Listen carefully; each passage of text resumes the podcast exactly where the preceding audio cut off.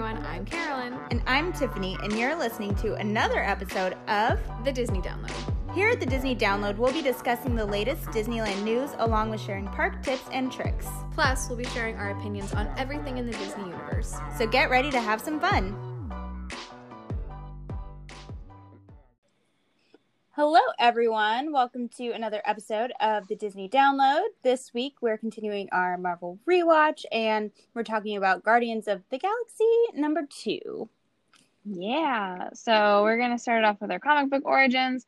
So for this one, it's actually really difficult to find any like comic book origins because James Gunn describes Volume Two as not really being based on anything from the comics, um, and it being mainly an original story. So a lot of the character arcs that happen in it um, aren't actually based in any comic book lore. Obviously, the characters are based in the comics, like the um, Sovereign and um, all the other characters, Ego, all play parts in the Guardians comics, but they don't actually have a specific storyline they base this one off of, which I thought was actually pretty cool.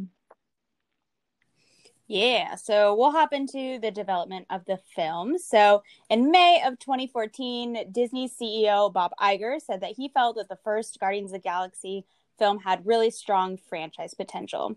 He also added that their goal was to create another Avengers type group. And James Gunn, who directed and co wrote the first film, said that he would like to return for a sequel and that he was contractually obligated to if he was asked. In July of 2014, Guardians of the Galaxy co screenwriter Nicole Perlman confirmed a sequel, saying it was going to happen due to the positive internal response to the film first at Disney and that Gunn would write and direct the film. In October, Gunn confirmed that all five original Guardians would return for the sequel, along with other supporting characters as well. In May of 2015, Gunn said that the sequel would feature fewer characters than the first film, and that he had planned to introduce two major new characters in the script Mantis and Adam Warlock. Ultimately, he decided to remove Warlock due to the film getting too busy with too much going on. Yes, and so for the sequel, James Gunn wanted it to have a different structure than the first film, since one of the reactions people like about Guardians is that it is fresh and different. So the second one was going to be fresh and different as well. Um, Gunn actually sent the film two to three months after the first film in the cinematic timeline because he felt um, the group was very fragile. Their egos were fragile at that time. And he didn't think this story could start years later, which um, you can tell based on the progression of Baby Groot. Yeah, so we're going to share some fun movie facts about the film. So I'll share the first one. Um, despite appearing as a single shot, the opening ultimately was composed of 11 different visual effect shots. Gunn provided the reference video for Baby Groot's dancing in the sequence. Um, Framestore animation supervisor um, Arslan Elver noted that the majority of the opening sequence includes CGI and digital doubles, with three mo- uh, moments: Quill failing or falling on the ground near Baby Groot, Gamora talking to Baby Groot, and Drax rolling behind Baby Groot, consist um, consisting of actual photography. Yeah, so that's really fun. I love that one. Um, this one I learned while watching the bonus features, but James Gunn, James Gunn actually writes all of the songs into the script to complement and or contrast what's happening in the film. Um, so when they used Fleetwood Mac's "The Chain" um, earlier in the film, it was kind of meant to symbolize that you might think this family is like breaking up, but then when he uses it later in the film, it's uh, supporting the fact that they've all come back together, which I thought was really cool. And then he also plays the film score on set to help the actors convey the correct emotions for the scene or you know more emotions um, which i love because you know music's like my thing so i just love that he like focuses so heavily on the music and you can obviously tell because they play such a big part in these films yeah um the next one is that zoe saldana saw um, taught Karen Gillan how to fight. Um, Gillan confessed, Zoe literally teaches me how to fight while we're actually doing it. She'll be like, turn your head like that. You'll strangle someone like that and you'll look really cool. That's kind of funny. uh, so the Mary Poppins line was an ad lib. Michael Rooker said they did three or four different ad libs of that. Um, and for the I'm Mary Poppins, y'all, um, James Gunn said that they have some great behind the scenes footage um, where they threw everything at the kitchen sink at Michael Rooker. And he came up with I'm Mary Poppins, y'all, and several other variations of it, which if you watch the bloopers, you can hear um, a not safe for work version of that line. That's really funny. um, the next one is that Kevin Feige and James Gunn talk about creative freedom while making Volume 2. Gunn mentioned that he was given complete freedom to do whatever he wanted to do. Um, and there was one thing in the film that he and Feige disagreed on. Neither would reveal what that moment was, but Feige admitted that he left Gunn, or he left Gunn keep that particular moment in the final cut of the film. Hmm. I know. I'm like, I wonder what that was. Yeah. Um, and then our last fun fact is James Gunn thinks both of the Guardians films are movies about outcasts for outcasts, which I that's really fun. Yeah. Cool. So we're going to take a quick little break and we'll come back with our movie summary and our thoughts on the film. Welcome back from our little break. So now we get into the fun section where we talk about the movie facts, the movie summary, and then what we actually thought about the film. So, Tiff, do you want to kick us off with our movie facts? Yeah. So this movie was released on May 5th of 2017.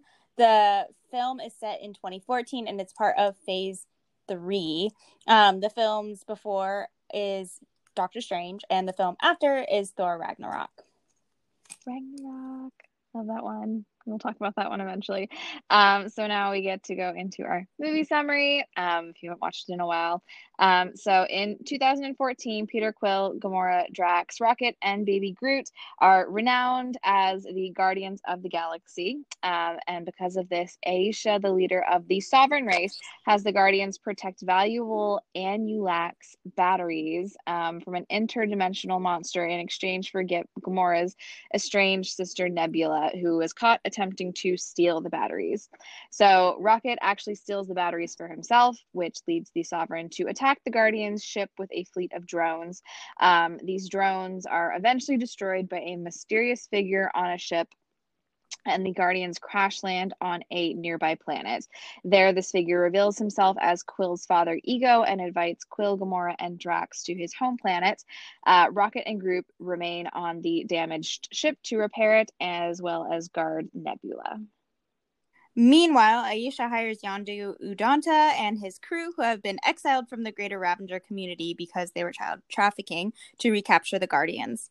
They capture Rocket, but when Yondu hesitates to turn over uh, Quill, whom he raised, his assistant Kraglin questions his objectivity, and his lieutenant Taserface leads a mutiny with help from Nebula.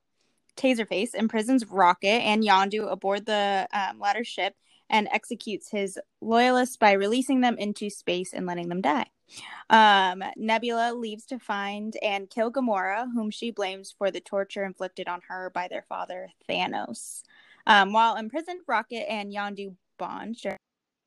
Um, Groot and Kraglin, the latter having never intended to start the mutiny, they free Rocket and Yondu, and they destroy the ship and its crew as they escape. But Taserface warns the Sovereign before he dies. So at this point, Ego, a godlike celestial that uh, manipulates the matter around his consciousness to form a home planet, explains he protected a projected a humanoid guise to travel the universe and discover uh, his purpose, eventually falling in love with Quill's mother, Mer- Meredith. Ego tells them he hired Yondu to collect a young Quill after Meredith's death, but the boy was not delivered, and Ego has been searching for him ever since. He then teaches Quill to manipulate his own celestial power and Nebula arrives at Ego's planet and tries to kill Gamora. Um, and after they battle, the pair reach an uneasy alliance when they discovered a cavern filled with a bunch of skeletal remains. It's at this point that Ego reveals to Quill that in his travels, he planted seedlings on thousands of worlds that could terraform into new extensions of himself, and they can only be activated by the power of two celestials. So, um, to that end, he impregnated countless women and hired Yondu to collect the children.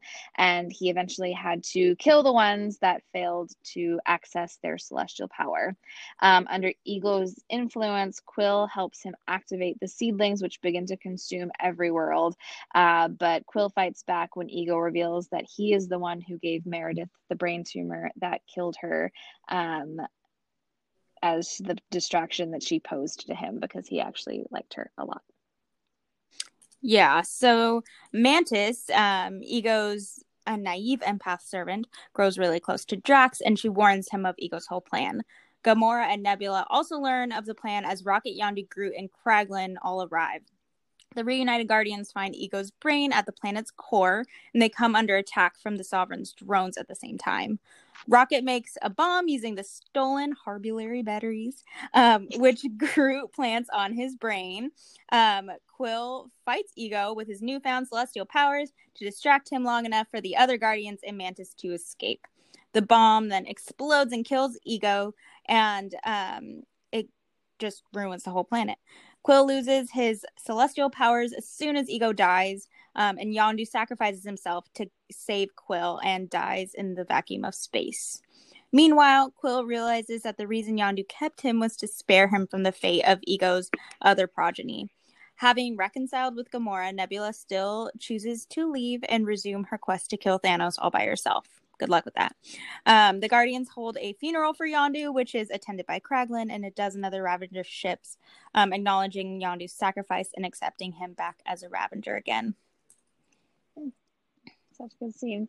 Um, so now we are going to talk our post-credit scenes, and Guardians of the Galaxy actually holds the record. This volume two holds the record for the most post and mid credit scenes. Most of them are just funny things. They don't really have to do with anything. Um, but in a series of mid post credit scenes, so the first one is you see Kraglin takes up Yondu's telekinetic arrow and control fin and eventually ends up you know, getting Drax somewhere. It looks like his throat, but you know, Drax is fine, so I'm assuming it's not like mortal. Um, but that could mean that Kraglin and Guardians Three maybe has the the fin, so that could be kind of cool. Um, then the next one is the Ravager leader. Um, Stakar Ogord reunites with his ex teammates, kind of a nod to the original Guardians of the Galaxy. That's who they're supposed to be. Um, and another one, we see Groot as a moody teenager, um, kind of in his next phase, where we'll see him in Infinity War slash Endgame. Um, then we see Ayesha, who has created a new artificial being with whom she plans to destroy the Guardians in a cocoon, naming him Adam. Um, so, referencing again Adam Warlock, maybe setting up things for Guardians 3. Um, I know pre Infinity War and Endgame, people were speculating that Adam was going to show up there, but obviously we didn't see him. So, maybe we'll see him in uh, Volume 3. And then the last one at the very end, the second Stanley cameo in this film, is a group of uninterested uninterested watchers abandon their informant, who's Stanley, as he's discussing his experiences on Earth. Yeah, so um, we're going to talk about some of the other things that we see throughout um, some of the other movies or that we might see. Um, so first, you kind of already talked about um, the Adam Warlock cocoon, which I didn't. I'd been wondering why, like, we never addressed what Adam was. So it's probably still to come. Yeah, so there's a lot of speculation because um, I guess in the comics, Adam Warlock plays very heavily into the Thanos Infinity Gauntlet storyline. Um, mm. So that's why I know there was a lot of speculation, obviously pre Infinity War and Endgame, that he was going to show up and be able to wield the gauntlet because I guess that's something he can do in the comics. Um, but since we haven't seen him, and I actually didn't realize that he was part of James Gunn's initial idea for the story. Um, so I definitely think we could see him in the future of the MCU and maybe especially in Guardians Volume 3. Yeah. Definitely. Um the next one we kind of see throughout all the not all the MCU movies, but you know, the big ones. Um Nebula and Gamora's relationship and how it continues to evolve.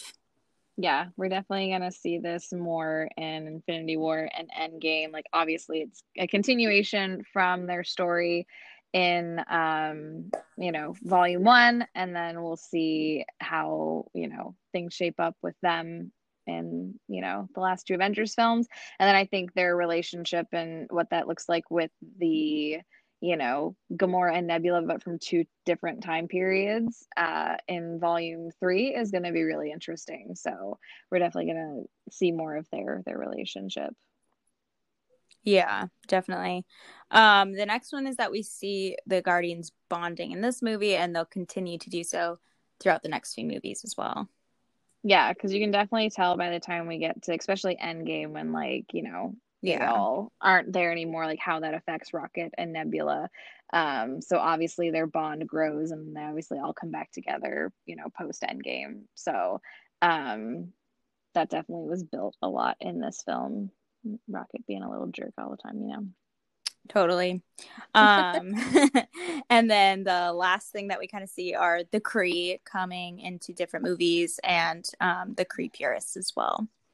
Yeah, I didn't realize like that's always a line that I like never really like catch like with the Kree and now obviously Mhm. Captain Marvel. And this one is obviously set more in the future than her film was. So I'm really interested to see how like maybe those things tie in in like the future films as well because I don't think they're just going to abandon the Kree Skrull storyline. Like I think that's only going to continue to kind of like get more interesting and develop. Totally. Yeah. Yeah. So now, before we share our thoughts, we have some fun movie Easter eggs. So, as we mentioned in the post credit scene, we can see the cocoon holding, holding Adam Warlock. Uh, this cocoon can also be seen in the Collector's Museum in Volume 1 and also in Thor the Dark World. And if you've ever been to DCA, um, in you know Disneyland, then I don't know if it's still there, but I'm pretty sure they had the cocoon there at one point in one of the cages. Mm, that's cool. I never noticed that. Um, the next one is that a fun appearance in the film is that the Grand Master from Thor Ragnarok can be seen dancing as the credits roll. Mhm, Yeah, That's funny. dancing along. Um, so Starhawk slash uh, I don't know how you say that name, Stakar uh, Ogord, and his team of Ravagers were the original team of Guardians from the comics, which I already said earlier. That's probably why that thought was in my head, is because I had it further down in the outline. Yeah, that's funny. Um, the next one is that when Quill looks through his Zune that Yondu left, the song that's lined up to play is Father and Son by Cat Stevens, which most likely means that this was the last song Yondu listened to before he came to save Peter. Did you ever have a Zune? No, I had uh the i the, the Apple version. You had an iPod Shuffle for I- that's what the privileged kids had. I had a Zune. You're calling me privileged? Yeah, more than me. I had a Zune. Oh my god. That's like so funny. You know Oh what? I have like a thing like rich people have pantries, poor people have cupboards. I had a cupboard, and rich people had iPod shuffles, poor people had Zunes. I had a Zune, so Oh my gosh, that's like I, I like don't know how to respond to that. you could read the next one. I, I can't stop laughing. It's been a week. um, that brightens your day. oh, you know. so there's just so many thoughts running through my head. Um, Mantis was originally a human being in the comics um, who acquired her skills by living with the Kree again. But James Gunn decided he preferred Star Lord being the only human on the team, so he changed her to being an alien. Mm, that makes sense. I also Yeah. like that. Um, the next one is that the car Ego is driving is painted metallic blue with orange details, which is the same color scheme as Quill ship, the Milano. I didn't notice that. I think I wrote Me that either. too too far in advance of actually watching the movie. So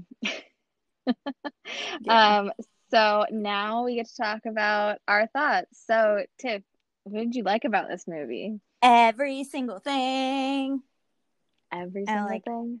Everything. about- I don't know. I don't. I don't feel like I even have any dislikes. Maybe something you say will spark my memory, but Mm. I just love this movie. It's my favorite. it's like your it, it's like your favorite at favoritist. Mm-hmm. Like, if number, someone asks this... me what my favorite movie is, I say Guardians 2. It's not even like out of all the movies, not just the Marvel movies.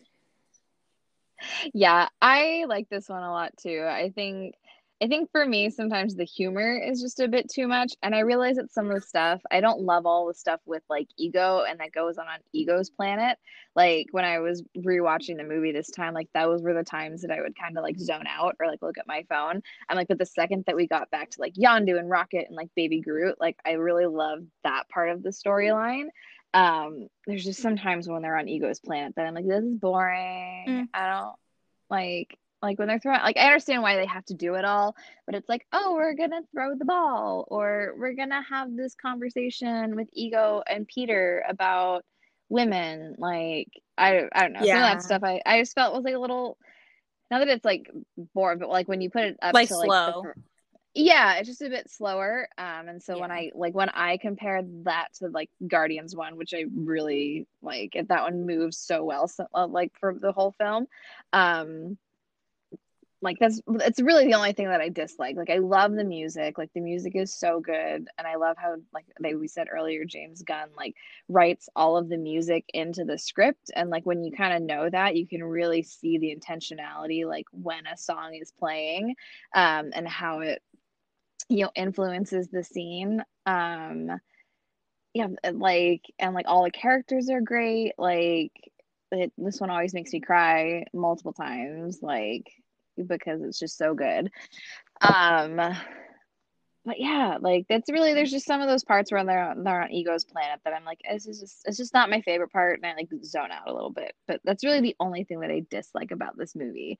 Like, it's still in my top ten. Like, it's it's just under Guardians Volume One. Like, not by like just a smidge.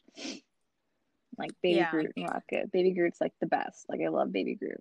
Ugh, I love him. I could see why you would think it's slow though. I think the mm-hmm. humor keeps my attention. Like even when they're having those moments, like when Drax and Mantis are just like sitting there, and he's like, "You look hideous," but that's a oh, good thing. Like that. Yeah, I'm not really talking about like those moments. It's like the moment where it's like Ego and Peter like throwing the ball. Like yeah, or like when like after Gamora kind of like storms out or he's like it's like the nighttime scene where he it's before he takes him and like you know decides to like make him a slush deal. It's like that moment where it's like the song's playing it's like they just don't understand. Like it, it's like those moments yeah. where it's just kind of the two of them and like there's no like hair slow for me. It's like I I know what I know that like the next beat like that's probably why because it's like oh like it's like cool to kind of like build like those things like for the story but i'm like i like it's like okay let's just get past to the next part. Like i know what's gonna happen like in this part. Like we're good. Like because i've seen it a few times. But it's not like doesn't make it a bad movie. Like i definitely don't think that. It's just like it's not my favoriteest parts of them. And I, yeah. I also really don't like when they like make the people go float in space. Like that just makes me really sad. Oh yeah that makes me itchy Itchy? Um, yeah. The other part that makes me itchy is when they're like setting up the booby traps for the um whatever they are. I wanted to say Kree, but it's it's not. Whoever Yondu's oh, group was. In the, in the forest, the Ravagers. Yeah, the yeah, the Ravagers. Yeah, that whole scene makes me itchy because those people they just like have a bunch of holes in their face.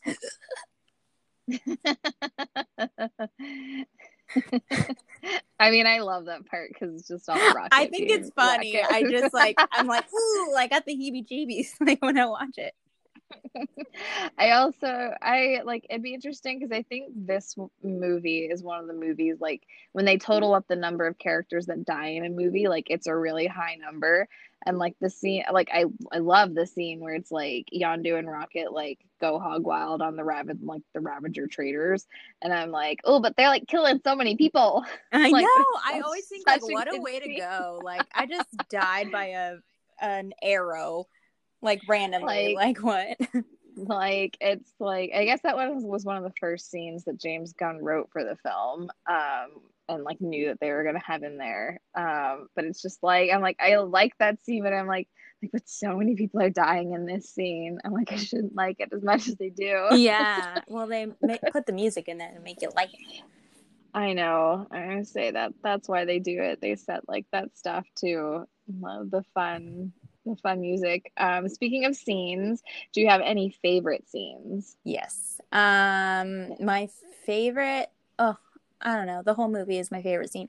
Um, the first scene is like one of my favorites, though, when Baby Groot's like dancing, and then Drax looks at him and he's like stops, and then when just that everything about that scene, like when Drax goes inside the monster and he's like, "You have to kill it from the inside," and uh, yeah, all of that. And I feel like there's another one. I think Yeah, oh, I Baby love- Groot's getting the stuff from the drawer. Yeah, those are two of my favorite scenes as well. Um, and there's that whole opening sequence, like Mr. Blue Sky. Anytime it comes on, it's like just you, you have to do the Baby Groot dance. I love it. Yes. It's literally like it's just it's just a mood. Um, and then obviously the scene where Groot is getting all the stuff. I laugh hysterically every time. I think my favorite part of that is the the hat part Yes. um and and that was when i realized that i'm actually like basically the human embodiment of baby groot because i was like oh my gosh i have the same like i have the same issue when people wear hats i'm like what are you hiding like or you really think it's like oh it's it's it's a thing i just i don't understand it really actually annoys me so much um but that's not what this podcast is about um i also really love um the scene with Rocket and Yondu where they like, or Yondu's like basically yelling at Rocket, and Rocket gets really like upset. And it's like, I know, because I am you, boy. Like, Mhm. like that's just such a good emotional moment. Um, oh, also the scene where Rocket is explaining Yes! the bomb Yeah. to Groot. Oh, that scene! It's so funny. Does anyone have any tape? Any? No one has tape. No, no one has tape. Okay, Did cool. you ask Nebula? yeah. Like, and then it's like, well, if Groot doesn't hit the death button, we have five minutes. Like, that whole sequence is great. And then I actually really love the whole end too with the Ravagers and them showing up and like that send off to Yondu, I think is just probably, and with this film too, it's just so like visually beautiful. Like and james gunn was talking about that in the special features like how he really like wanted to set the tone and like make it so distinct. And i think that even from guardians 1 i think it sets this one apart so much because it's so bright it's so colorful like all the settings they end up in ego's planet and like they were saying too how when even in the interior of ego's planet like there was three different type of like mood like boards depending on what section they were in and how they use like color to differentiate those things. And then like there's that end sequence with all the Ravagers and like they're shooting off the fireworks into like space. Like it's just so gorgeous. It makes me cry every time um that i watch it. Like i really love those like emotionally impactful scenes as well in this film mm-hmm. Totally. yeah Um, where does this fall on your list? We know where it stands on mine. Uh, yeah, this one I think Guardians Volume One is always in my top five. Um, and this one I think is probably like six or seven. I think is where it's gonna end up on the list. Um, it's always up towards the top. Um, but it's just kind of those like little things for me. Um, that don't have it in my like top five, unfortunately, or beat out Guardians Volume One. Mm. And it's we know What are it's your you number doing? one. Yeah. What? I said, what are you doing? Why isn't it number one? No. It's okay. because I love some of the other ones so much more. Like, and it's not that I don't love this one because I do. I love it a lot, definitely a lot more than some of the other ones. I say it's just you know, Yeah, that's fair. It's, there. fine. It's fine. there's just other ones that I love more. Um, like we'll talk about like. Well, like three of them are still to come on our list, which when we get there, it's literally going to be what was your favorite scene? The whole film. The whole film is my favorite. like, Wait, now I'm like blanking on what movie your is your number one. It's it Endgame. Uh, it might be. Um, I still think that one, like obviously we'll talk about it when we get there, but it's just because it just finishes it all so well. There's just so many things in it that I love. Mhm. Um, I really think it still is always gonna be the end game. I'm gonna say. Yeah. Well, I mean, we'll talk about the other three when we we get there, but yeah. Yeah. Um, so now we're to talk about our marvelous woman of the week, and this week it's to be Mantis. So Carolyn's to kick us off.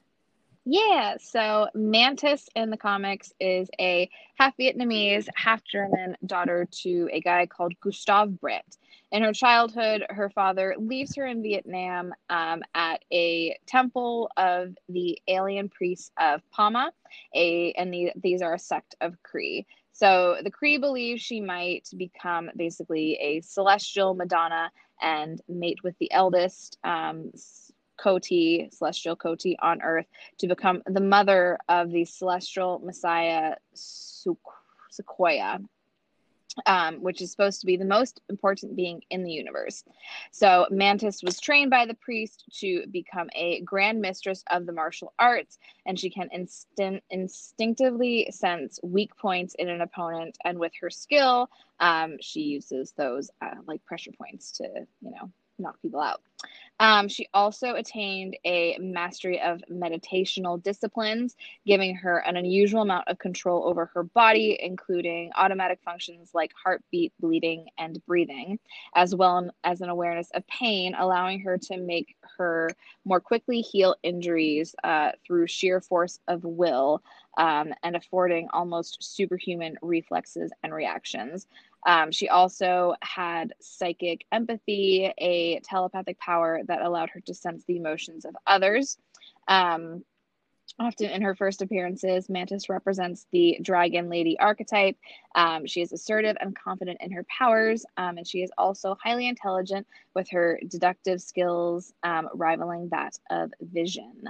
So, you know, in the comics, she's, you know, a human which is very different from the, the MCU, mm-hmm. where she is an alien who seems to get a lot of her abilities. We haven't actually really seen Mantis fight, so I'm yeah. kind of interested.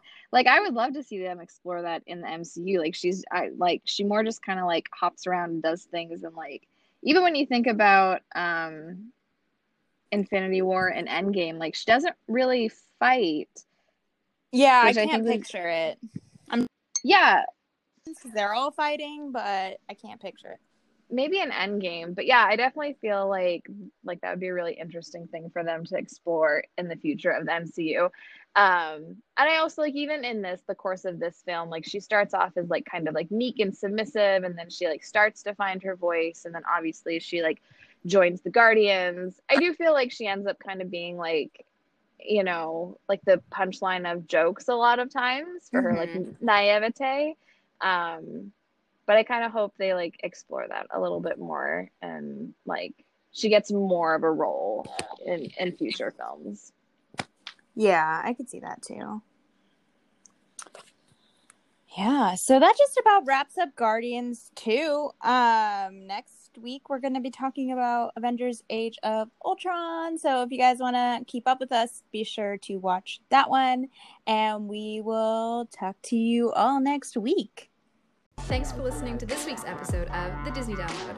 If you want to stay up to date on all of the park happenings, be sure to follow us on Instagram at the Diz Download. And if you love the Disney Download, subscribe on iTunes or Spotify and be sure to leave us a review. We hope you have a magical day, and we'll see you next week for another episode of the Disney Download.